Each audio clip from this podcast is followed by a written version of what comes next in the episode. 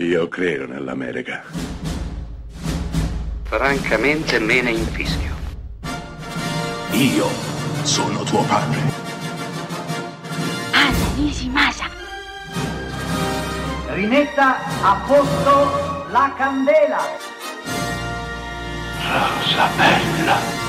Questa settimana Close Up parliamo di mettersi al servizio degli altri e quindi è giunto il momento di parlare di un film del 1993 diretto da James Ivory, interpretato da Anthony Hopkins ed Emma Thompson, che si intitola Quel che resta del giorno, tratto da uno splendido romanzo di Katsui Shiguro. Quel che resta del giorno racconta di Anthony Hopkins, maggiordomo presso una splendida tenuta di un nobiluomo inglese, ne racconta la storia, i pensieri, gli amori e i desideri.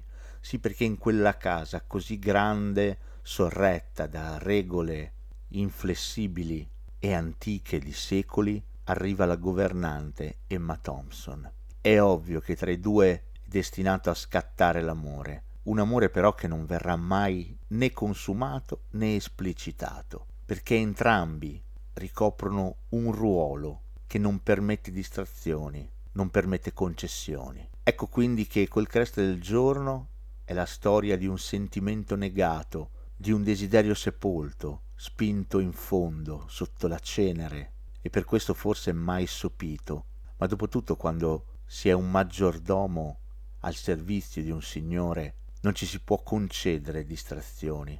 Sono un lusso che mal si concilia con quel mestiere, con quella missione. Un film che ha a che fare con la dignità, con la compostezza e con il totale annullamento di sé in favore di qualcos'altro, di più alto, forse di più nobile, il proprio dovere.